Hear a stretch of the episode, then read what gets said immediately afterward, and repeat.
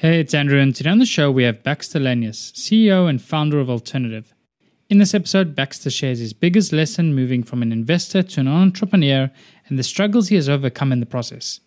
We then discuss the similarities between lead scoring and churn prediction with underwriting for approvals on loan applications, and we finished off discussing how alternative financing options can be used to drive growth and reduce churn for your business. As usual, I'm excited to hear what you think of this episode, and if you have any feedback, I would love to hear from you. You can email me directly on andrew at churn.fm. Don't forget to follow us on Twitter, and enjoy the episode. Today's episode is sponsored by Avrio, a collaborative insights platform built directly into your workflow. With a browser extension and web app, Avrio provides a new way to capture and share data analysis, user research, and learnings directly in context with your team. From data dashboards, Google Slides, and Slack threads to inside of apps and team members' heads, Avrio captures all of your insights and creates a single source of truth. Visit avrio.com to learn how you can maximize your team's collective knowledge with Avrio. How do you build a habit forming product? You need to invest. And we saw these these You don't just gun for revenue in the door. This is Churn.fm, the podcast for subscription economy pros. Each week, we hear how the world's fastest growing companies are tackling churn and using retention to fuel their growth. how do you build a habit forming product? We crossed over that magic threshold to negative churn. You need to invest in customer success. it always comes down to, to retention and engagement. Completely bootstrap, profitable, and growing. Strategies, tactics, and ideas brought together to help your business thrive in the subscription economy.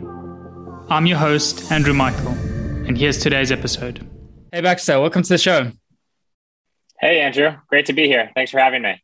It's great to have you. For the listeners, Baxter is the CEO and founder of Alternative, a flexible B2B payment solutions. Uh, prior to founding Alternative, Baxter was a fintech investor and served as a board member on several companies. He later joined Apollo Global, investing in technology businesses. So, my first question for you, Baxter, is what has been your biggest learning from switching over from an investor to founder? The, biggest learning, I think, from from switching over from being an investor to a founder is is the level of detail that you need to understand and evaluate constantly across a number of different work streams. Both at Victory Park Capital, which is one of the first institutional investors in fintech, where I worked uh, initially on the investing side, as well as Apollo Global, you know, was very much investment focused. So we got opportunities in and we evaluated those opportunities based on cash flow, based on revenue growth, based on existing capital structure, a multitude of different things. And when you become a founder, you know, your your job is everything, everything and anything from hiring to building to product and and especially in the early stage, you don't have the team to support you across all these different multitudes of of, of business. And so, you know, I think that was the biggest learning is is how you know many places you need to have your hands in and really work as a team or work with one of your team members to build out, um, which was a challenge at the beginning. But you know, now since we launched and and and as we've grown the team, you know, has really we've got we've gotten to a really really strong place where I feel like we've hired an incredible team and people are really able to control different verticals of the business. And, and my time can kind of be let loose from some of those different um, focus areas. Yeah, I I can see that as well. I think maybe like you can get a, a newfound appreciation as well for all of the things that founders need to juggle on top of fundraising as well. Uh, so it definitely is. I think in the And I- early days of the things to get your and I had a little Yeah. yeah. i had a little bit of experience i i was the interim ceo of a mediterranean restaurant actually uh, at victory park capital um, but still within a private equity type structure you know you ultimately usually have access to a lot of capital you have a larger team and so there's just much more to delegate you know in the early stages when you know you're a team of three you really need to figure out you know to your best ability how do you push the ball forward if you don't have a product manager or if you don't have a data person or you don't have an engineer in the seat and and compiling all those resources and trying to make the best business decision um, was um, was a incredible learning and, and I think you know we figured it out and do a great job today but it's not um, it's definitely not easy Yeah, for sure. And I think in the early days as well, like there's you have nothing, so you need to do everything. but it's about figuring out like what is the most important thing that you can be doing and where should you be allocating your time because you don't really need to do everything as well. That's the other thing. I think the trap you fall into, like in the early stages, like, oh, but we don't have this, we don't have X, we don't have Y, we don't have Z. But like, really, your thing is like, get default alive, like, start building a business. So, what are the absolute critical things that you need to do that will get you there? And then everything else, what can come later? And I think uh, at least for me, that's like now fourth time round, just figuring out like things that used to stress me around, like the first or second time, like seeing them. Like now, it's not even a thought anymore. It's like it doesn't matter now. Like there's only one thing that matters for us, and just having that ability to, I think, understand uh, really helps speed things up uh, for you in yeah. Uh, so. It's all about prioritization, as you mentioned, right? Whether it's engineering, whether it's business, whether it's go to market, there's so many different channels across all of these different work streams and, and how do you prioritize the most important one and and i think that that's you know you nailed it on the head andrew um, you know that's so critical and always be learning right i mean that's just not just day one learning that's also day 360 720 you know year three learning of, of how do you continuously work to create the most efficient business structure and efficient team possible because you know, I need to take these learnings and then I need to also help educate my team members to to make sure that they're prioritizing initiatives and efforts uh, as much as possible. Yeah, it never stops. That, that's actually one of the like the biggest things I think the podcast has given me really is uh, although like we produce this content and everybody listens to it and they hopefully like gain learnings from it. Like for myself, selfishly, like a lot of the questions and the line and the direction that goes to is like now building my company. I'm getting the learnings that I need in the moment from founders and from like uh, people on the ground in the operations of the business, like of challenges that we currently have. So a lot of times, like uh, our editors will say to me, like, "Ah, oh, this sounds quite familiar to a challenge you're facing now at the moment." And like, yes, uh, it's good of you to notice. Like, uh, I think the learning aspect is really critical. I think if anyone's thinking about a podcast, like it's probably one of the best ways to actually learn is like, and selfishly, you can actually ask the questions you want to ask uh, about your business at any given time. So, uh, yeah, and, and, learning from others, right? Which is, you know, for us at, at Alternative within the B2B uh, payment space and B2B financing space, you know, B2B finance is not a new concept. it's been around for, you know, 20, 30, 50, 100 years. Um, and, you know, each iteration of it, we need to figure out how to improve the solution, how to bring down the cost of capital, how to you know increase the um, our ability to underwrite at a accelerated pace. And you know since i started investing in fintech in 2014 you know eight years ago the space has moved at an accelerated pace forward and each iteration is improving. And, and that's one you know real goal for alternative is is how do we provide financing solutions to businesses that bring down the cost of capital that accelerate the pace of underwriting and increase the quantum of capital that we're able to provide from a business standpoint. So, you know, having these conversations and working with, you know, either learning from pre-existing fintech businesses or even looking at social media businesses, you know, it's all super important to figure out, you know, how do you refine the model and and how do you, you know, really execute on that thesis or on that product that you that you want to build. Yeah. So I'm interested then just to hear a little bit about what you actually offer, because I gave a, a, very brief intro in the beginning, like you offer and you provide flexible B2B payment solutions. Um, what does that actually mean? So, like, what does Alternative do? Who are your main customers that you serve? Yeah. So, the, the, the core product solution that we have is basically a B2B buy now, pay later solution. So, we empower our vendor partners to offer flexible pricing solutions to their end customers to ultimately provide their end customers additional buying power to close deals uh, faster uh, and increase the kind of book of business. Um, there are a number of other use cases that this solution offers, including reducing churn. So we have a number of customers who leverage alternative as a standalone solution. You know, as a customer is potentially going to churn, you know, they can use alternative as a payment plan to get them to not churn um, and, and ultimately increase retention. So this solution is really a sales enablement tool as well as a financing tool um, to increase the end customer's ability to purchase goods from you or, or services. We actually we work across a number of different end markets. We work with software companies very closely. We work with services based business models. We work with agencies. We work with ad tech companies because ultimately in the B2B space, you know, there's a lot of challenges within payment solutions. Um, and that's kind of our core product number one um, that we're really looking to, to innovate on um, and continue to, to build forward. Okay. Uh, that's very interesting. So, just to put a practical example together, we say, let's imagine Salesforce is your customer now. Um, one of their customers wants to purchase maybe a yearly plan. They don't have the upfront capital they would come to you or they would go via Salesforce and they would have Salesforce would offer them this sort of buy now, pay later feature.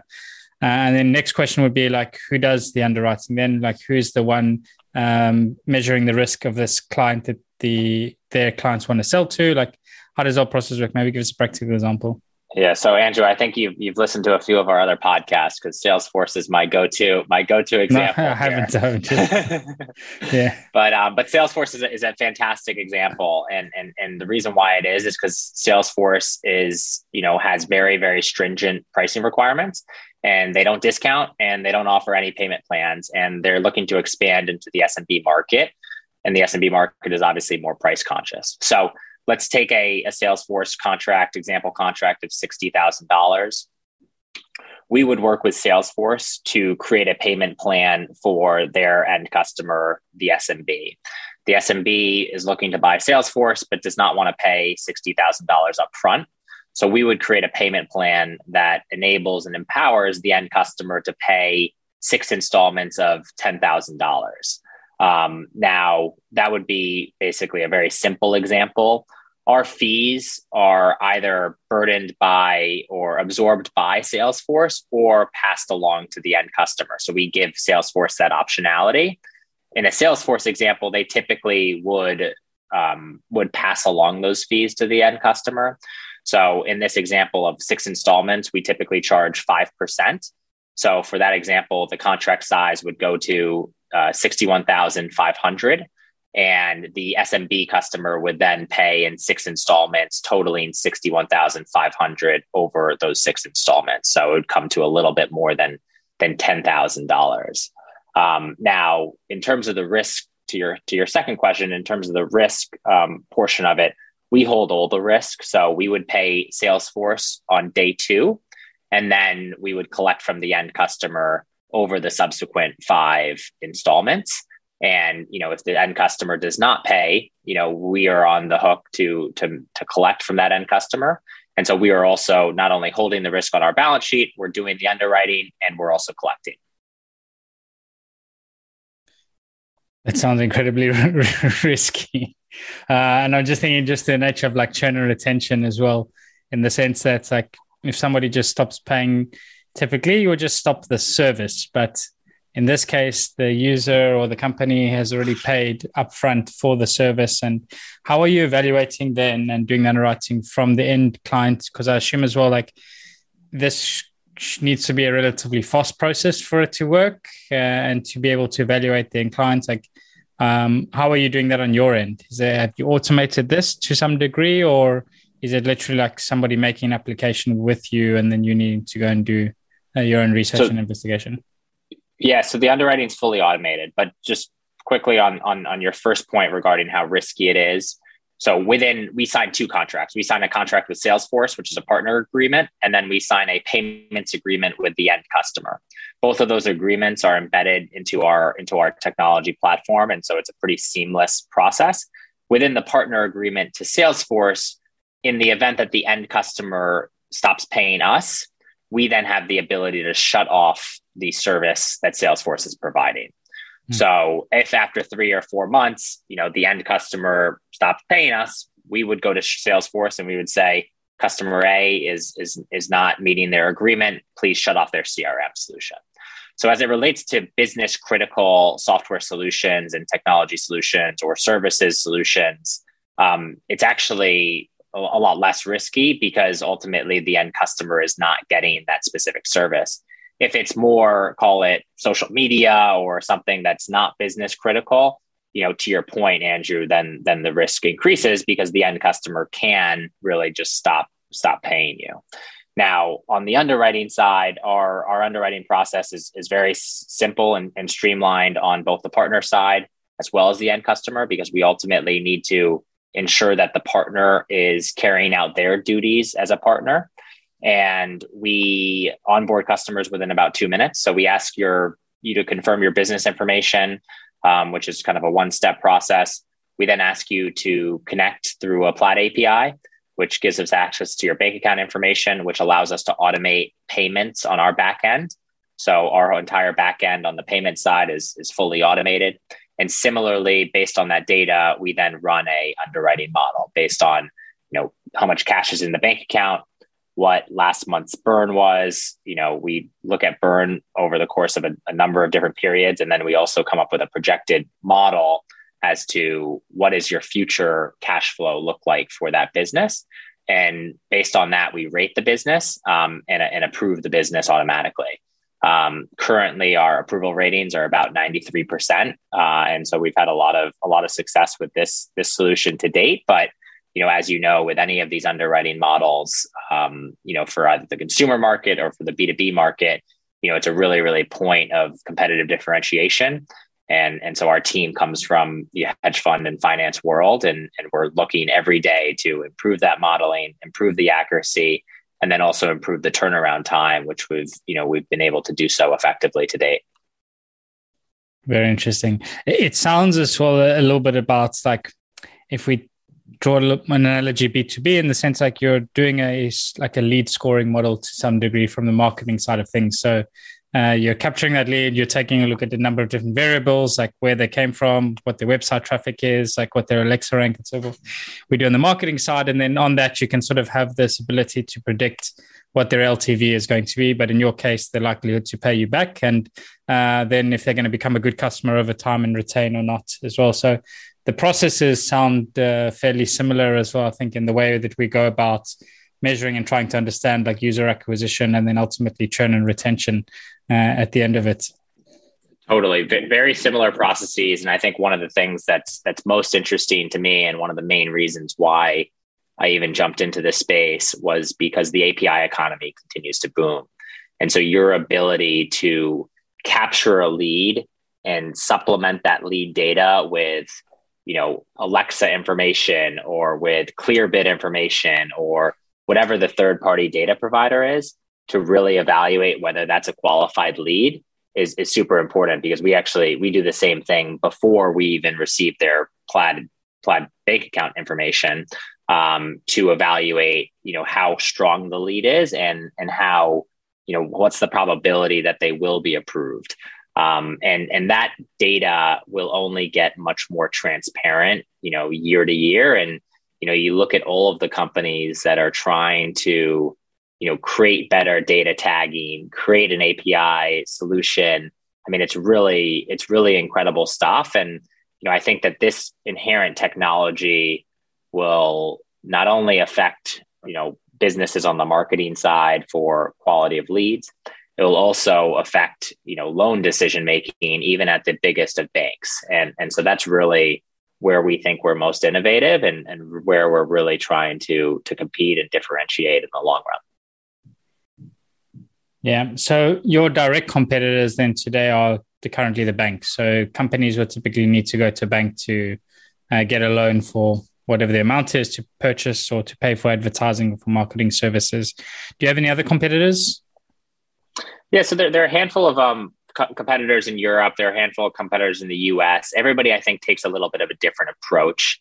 Um, you know, there's some B2B buy now, pay later solutions in both the US and Europe that are very focused on B2B marketplaces. So a similar approach to Affirm and Klarna on the B2C buy now, pay later, where they're the kind of embedded widget within the platform. Um, no one's approaching the B2B, uh, you know, overall um, business models the way we are in terms of leveraging sales enablement tools as a complementary offering within your existing workflow. So mm. no one has the ability to get up and running with a platform as quickly as you do with alternative. You know, we can onboard in you in minutes and we can set you up with a white label embedded financing solution that allows you to immediately onboard an end customer. But you know the alternative credit and the alternative financing space is is quite large and, and only expanding in you know for e-commerce businesses for instance there are a whole assortment of different players. The services based businesses and the kind of less tech oriented companies um, you know there's still not really a solution for um, which is one of our kind of key go to market strategies and and in that market you know it's really just the banks that are providing you know sba type loans which you know can take up to eight weeks and move really really slowly. Uh, and then you know again as i mentioned before on the b2b buy now pay later solutions that are really complementary to your existing workflows and work streams there's really nobody in the us who's who's doing what we're doing yeah, there's quite a lot of companies. We're actually going to have um, Phil Belamant from Zilch, if you're familiar with Zilch as well, on the show uh, coming up. I actually went to school with him uh, in South Africa as well. It's incredible to see how fast that business has grown. And like I think all these buy now, pay later uh, businesses, especially in these times, are, are exploding. I definitely think what you're doing is unique uh, in the sense like you're providing this as a service to the end user. And I think that was going to be my next question then and I don't imagine your churn or retention is particularly high, but you mentioned that your business model is basically you charge a standard fee for the loans and it's either covered by uh, the business or by the end user themselves. So there's no real subscription model, but if you want to call it a subscription model, it's the monthly installment that's being paid uh, back to you. Do you see many companies like adopting a solution like alternative and then taking it out? Like have you had any churn uh, in that sense from your direct customer? I'd say because you're serving two customers ultimately. Yeah so so we, we've had zero churn to date and, and part of that is that we're not integrated in in a company's existing workflows and we also don't charge a monthly you know subscription fee so you know we offer a free service, connect through connect through Plaid, um, and and ultimately you can leverage and, and, utilize our services. So that's not that's not an issue for us. The the key piece to our business model is really utilization, as you kind of mentioned, Andrew, which is if you have a hundred end customers, so if you're Salesforce and let's say Salesforce has a hundred end customers, which obviously is is vastly underestimating their their customer base. Um, but how many of those customers are using alternative as a as a payment vehicle and payment solution? And our goal is to really be in hundred percent of those transactions to ensure that we're offering all of Salesforce's end customers a much more simple payment mechanism within B2B transactions than what Salesforce is currently offering. And in the B2B space, you know, many of us just use a PDF invoice or an email invoice. And there's going to be a tremendous amount of innovation within that invoice structure.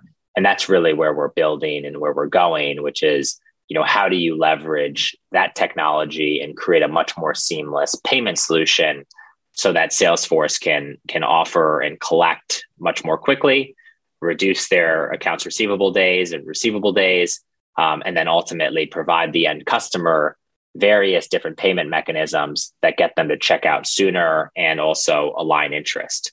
And by strengthening those relationships, you really, really create a, a really strong, tight knit business model that then also, you know, to your point on churn, you know, reduces churn at the end of the day.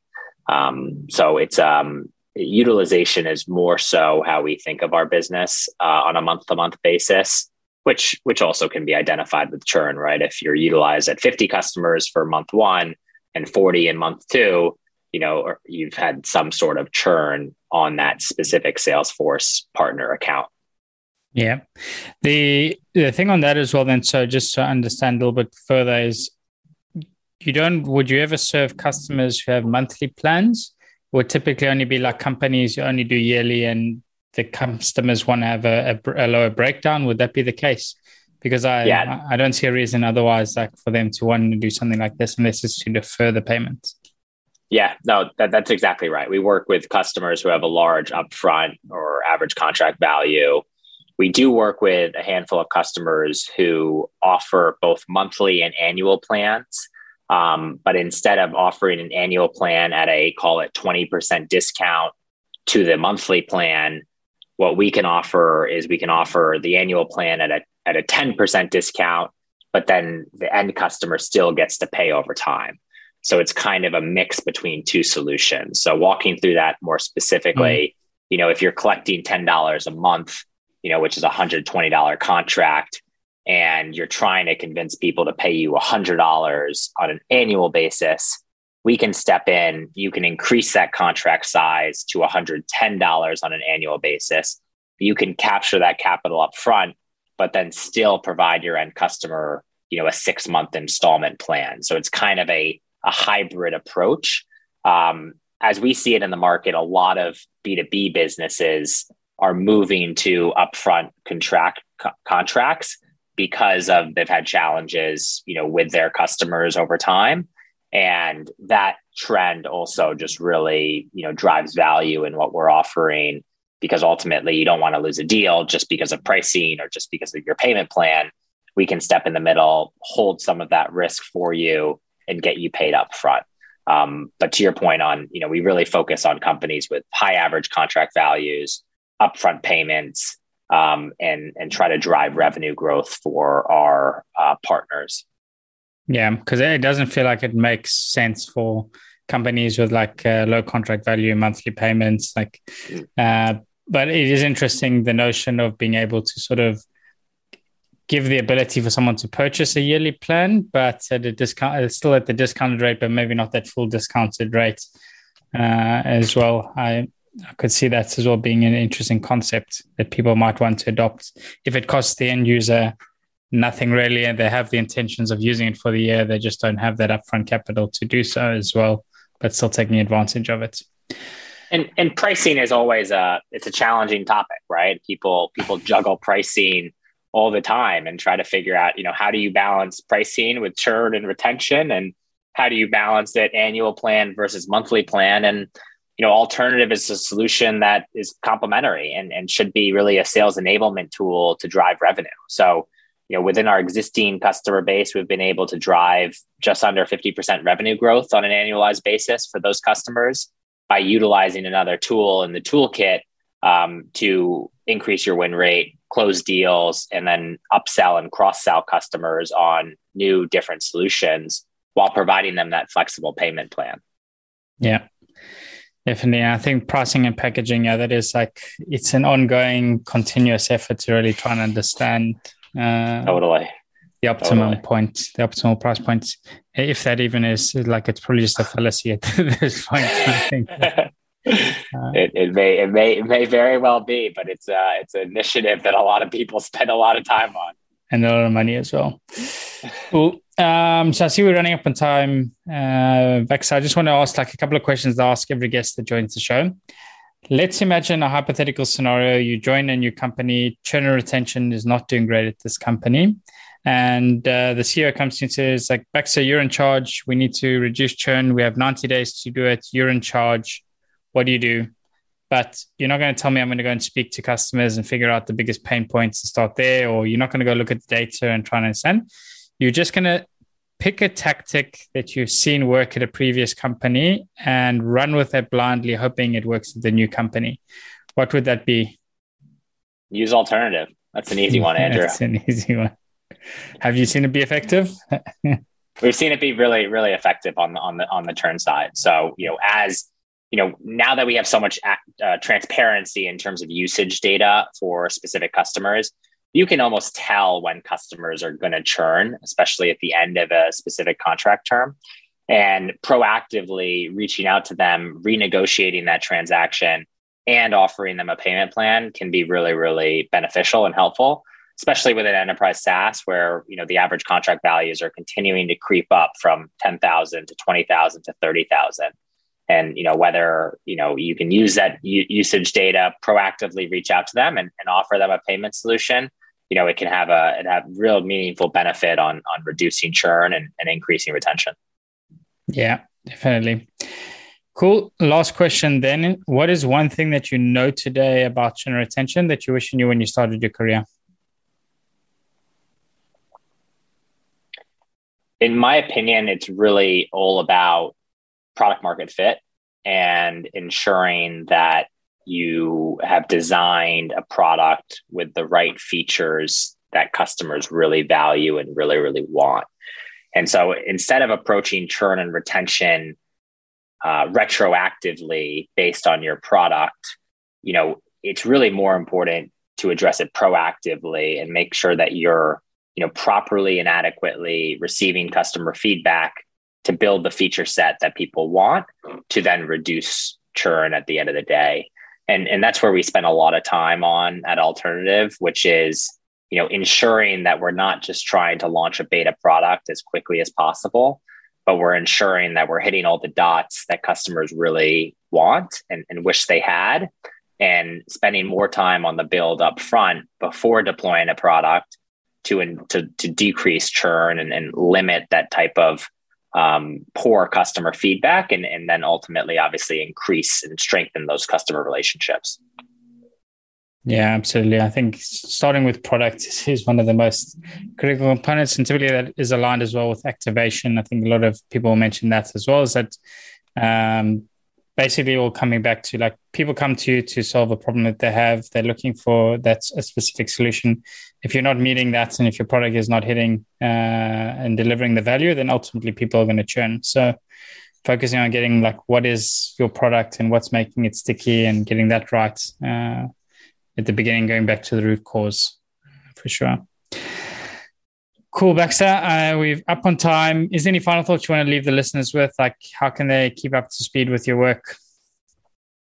Yeah, no, this has been great, Andrew. I mean, so you know, feel free to visit our website, alternative.co. You can also find me on on LinkedIn, Baxter Lanius, uh, CEO and founder of Alternative. Uh, we you know have a mailing list and we offer a blog so you can check out you know a number of different resources you know either articles that we're talking about reducing churn and, and increasing retention um, as well as you know u- utilizing you know buy now pay later solutions in the b2b space there's there's a lot of resources and content that we're creating but you know if anybody has any questions you know would love to hear from you um, to just to chat and my email is baxter at alternative.co so it's been awesome andrew Awesome. Thanks so much. Uh, wish you best of luck going forward. And thanks for joining.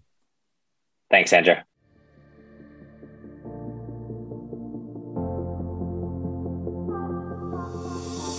And that's a wrap for the show today with me, Andrew Michael.